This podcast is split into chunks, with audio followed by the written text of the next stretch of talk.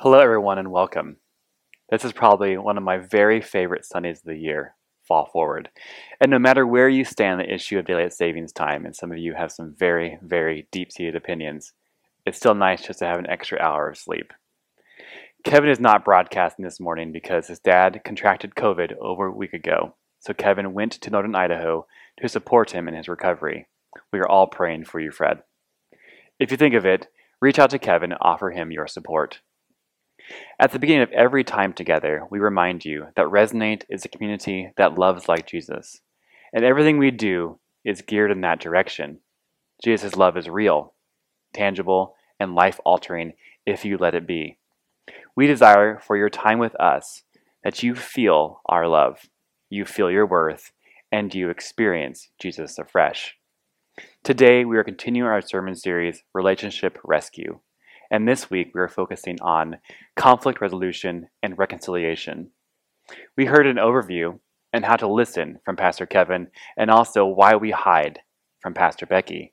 But now it's about conflict resolution and reconciliation, how to engage in conflict and come together on the other side in unity.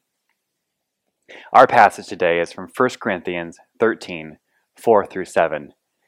This is a pretty well known passage from the Bible, if you've ever gone to a wedding, no doubt there is some variation of it read. Paul writes Love is patient, love is kind. It isn't jealous, it doesn't brag, it isn't arrogant, it isn't rude, it doesn't seek its own advantage, it isn't irritable. It doesn't keep a record of complaints, it isn't happy with injustice, but it is happy with the truth. Love puts up with all things, trusts in all things, and hopes for all things, endures all things. I could have chosen a lot of passages from the Bible about conflict. And we are going to talk about quite a few of them. But honestly, Scripture and most of human history does not produce a good example of conflict resolution and reconciliation that doesn't end in abandonment, destruction, war, and death. Humanity's instinctual reflex is not to resolve because resolution is vulnerable humble, gentle, kind. Continual conflict resolution is in its very essence love. Our instinctual reaction is guarded, hubris, asserting power, and is really, really mean. We went through Ray Dalio's book called Principles at our Thursday morning men's group. And one of the principles that we talk through is that we always have two selves battling inside of us. Dalio calls this the battle of your two Y O U S U's, your two U's. Extremely simplified neurologically, the amygdala and the prefrontal cortex. We will talk more about this later, but the first case I want to make is that it is not instinctually human to really do conflict resolution. We would much rather hide, flee, or fight. It can, however, be the habit that we develop over time with intentional hard, intentional hard work and practice. You may have heard it said to wherever you have read the word love in the passage to put your name in there, like Jake is patient, Jake is kind, he isn't jealous, he doesn't brag, Jake isn't arrogant, etc. But the problem is that Jake isn't this way. That would be nice, and I want to get there, but not yet, and but how?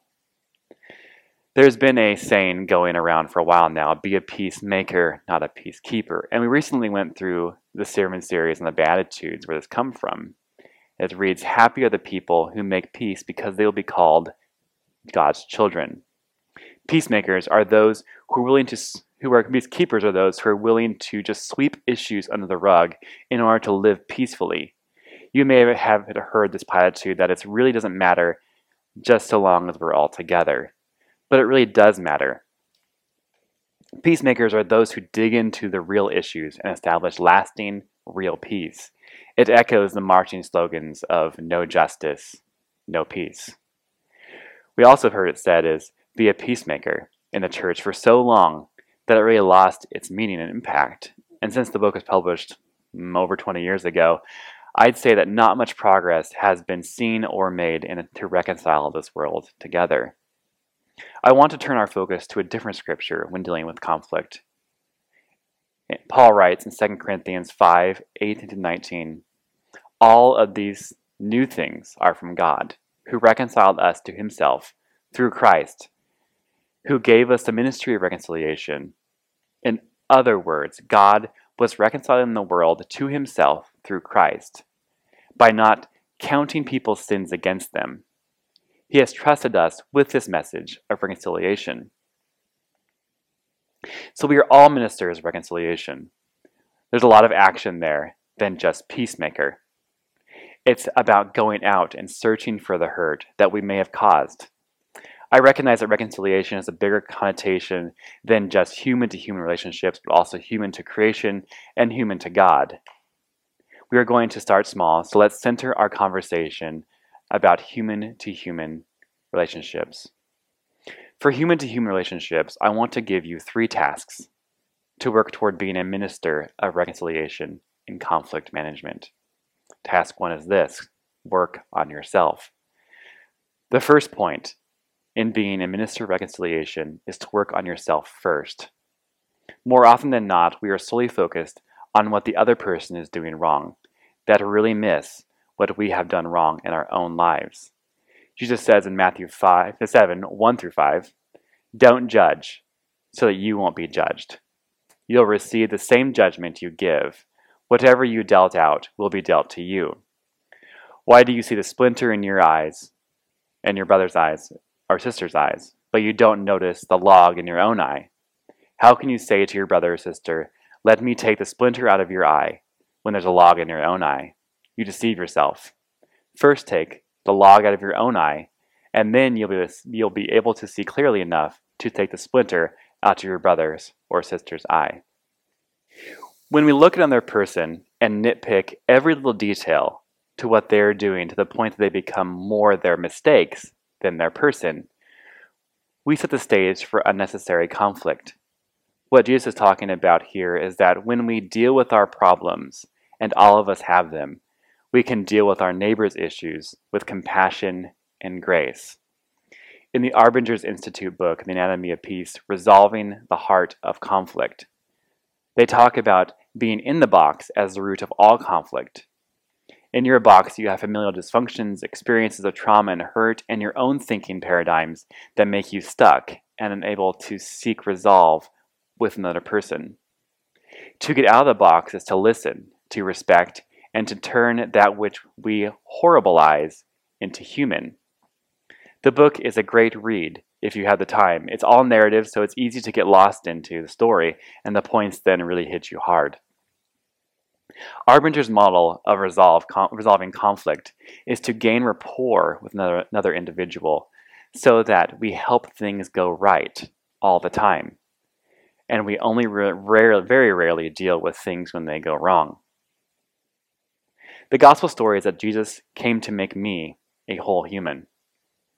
When we work on ourselves and renew our minds, as Paul writes in Romans 12, he writes, Don't be conformed to the patterns of the world, which I will coin the limbic system, but be transformed by the renewing of your minds. When we also see that Jesus came to make our neighbors whole humans as well, we can begin to seek resolve in all of our conflict based on that truth. Task two apologize and forgive and do it well. The second task is to learn to apologize and forgive. And I'd say that the first person that you need to learn to apologize to, and especially forgive, is yourself. This is much harder than it is hokey. We do not belong to a culture that has a healthy view of apology. Stereotypically, girls are taught to apologize for everything, and boys are taught that to apologize is weakness. I am taking this from Ken Sande's book, where he writes on apologies. To apologize is to validate, get on the same page in disagreement, and to begin to reinstate rapport in relationship. It's never to weaponize or manipulate the receiver into believing that they are still wrong in an argument. I'm sorry you feel that way is not an apology, nor is an apology a platform to which to justify your own behavior or to make yourself feel better, as this apology. I'm sorry this happened, but blank. This is an apology. This is an apology. I'm sorry I made you feel blank. Or I'm sorry I did blank. Or I'm sorry I said blank. You see, it's better to be kind than to be right. Because honesty, honestly, the truth of a situation is only applicable in a courtroom. What is most important and more important is humanizing the other person enough that their lived experience of you is of utmost importance to you. This is apology. Then we have forgiveness. Right at the beginning of COVID, we did a series on Desmond, Desmond Tutu's and Mpho Tutu's book, The Book of Forgiving. In this, they talk about the fourfold path to forgiveness.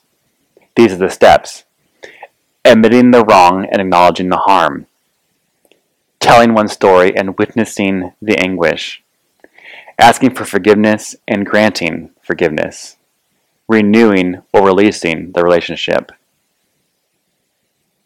Step one, admitting the wrong and acknowledging the harm, is that of true apology.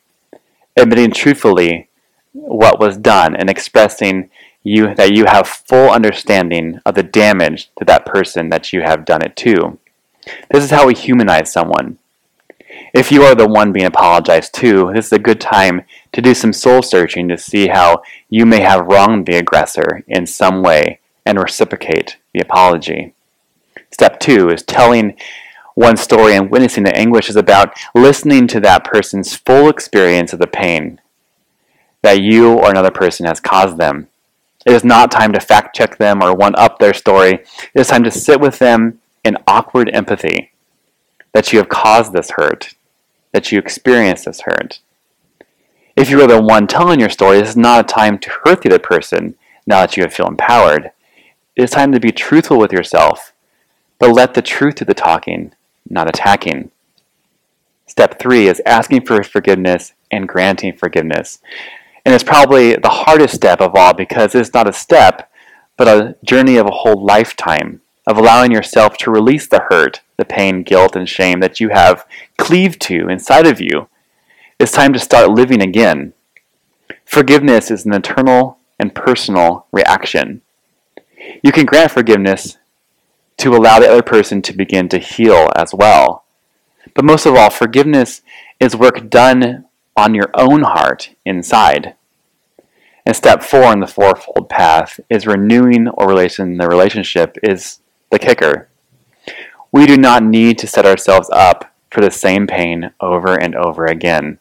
That is a definition of crazy. We can try the relationship again, we can set up boundaries and make the relationship much different, or we can just let the relationship go and release them. Each of these options are real, true, and good. They just need to be communicated clearly to all parties. Not communicating your intention in relationship when you are able to do so can be abusive. Jesus summarized all of his teaching in what we call the Lord's Prayer. In Matthew's version, it reads like this Our Father who is in heaven, uphold the holiness of your name. Bring your kingdom so that your will is done on earth as it is done in heaven. Give us this bread we need today Forgive us for the ways we have wronged you, just as we also forgive those who have wronged us. And lead us not into temptation, but rescue us from the evil one. If you forgive others their sins, your heavenly Father will also forgive you. But if you don't forgive others, neither will your Father forgive your sins. Notice the multiple times Jesus talks about forgiveness. Other times he talks about turning the other cheek, or still another time when he's asked how many times should someone forgive someone else, he responds, he responds basically, forgive them no matter what. I think Jesus says this because he has emotional intelligence to know that forgiveness is self work and self healing. And when we don't forgive ourselves or each others, we will leave, lead miserable, miserable lives. I know that I have been in lots of conflict. Some of you I have been in conflict with this week. So those not here listening, I have been in conflict with for years now. I do not like or thrive on or in conflict. It begins to wear the soul down. There is only thriving in forgiveness. What would happen if the world sought forgiveness rather than retribution? The third task of ministers' reconciliation is that of validating emotions. This is a very difficult space for many of us, especially those of us geared more towards Stoicism, albeit it is very important and probably the most humanizing task that you can do in a relationship. I have a hard time not exp- explaining or defending or dismissing when I am faced with emotions that are targeted at me. Something I have been that has been very helpful in my own self-discovery and learning, which I will share with you this morning, is published by Psychology Today, and you can Google it. An article will come up. It's titled "Formula for Providing Emotional Support." The author, Dr. Jennifer Prieme, gives her formula as explicit and implicit validation. Explicit validation means not giving advice unless asked to give it. It means using statements like, it must feel blank to have someone do or say that to you, or what I hear you say is blank, or is it true that when this happened to you, you felt blank, and tell me more. And even, I understand how you would feel this way. What about the situation do you think is the most hurtful or upsetting? Implicit validation is what we do with our bodies when someone is expressing their emotions. It looks like good eye contact, making sure your body orientation is leaned in and open, using active listening cues like nods and maybe even putting your hand on their shoulder or holding their hand. All of these seek to give the lived experience of another more validity. It means working on yourself so that you are able to listen without judgment, advice, or distraction. Notice the compa- compassion that Jesus expressed after his friend Lazarus died in John 11 33 36. It reads, When Jesus saw her crying, and the Jews who had come with her crying also, he was deeply disturbed and troubled. He asked, Where have you laid him? And they replied, Lord, come and see. And Jesus began to cry. The Jews said, See how much he loved him. The three tasks of a minister of reconciliation again are work on yourself, apologize, forgive, and do it well. Validate emotions. I want to end in the retelling of one of the oldest stories in the Bible. It's the story of Sodom and Gomorrah. We have been taught a certain reason that these cities were destroyed. It's always been that their inhabitants performed homosexuality or bestiality instead of the natural order of things handed down by God. The more I study this text and other writings centered around this event, the more I am compelled to believe that it wasn't about sexuality or acts at all, but about hospitality. The people who lived in these cities were afraid of the outsider and did not give them shelter nor food. They were inhospitable. And when we read the first five books of the Old Testament, referred to as the Torah, we often see the theme of hospitality come out. House the sojourner, feed the traveler, lead the periphery of crops to the gleaners, clothe the naked, and provide Sabbath rest so that even the poorest didn't have to work one day a week to survive. The people of Sodom and Gomorrah were afraid of the outsider, be it nationalism or xenophobia. We are not quite sure what they were afraid of, just that they didn't open themselves up to receive. And it was because of this they were afraid to open up that they were destroyed. And I hope you can see the metaphor here. Reconciliation is the act of hospitality, opening your mind, body, and to hold the other person, not in righteousness and rightness or wrongness, but as a person. It all comes down to this hospitality of our neighbor. So, resonate and our listeners, may we seek this type of hospitality and see reconciliation of all relationships around us. Let's pray together. God, grant us peace. Grant us hope in our relationships, relationships around us that you will heal us, that you will help us reconcile, that you will open our hearts for the learning, the journey of forgiveness of ourselves and each other. We pray for the world to be changed through love and through Jesus. And in his name I pray. Amen.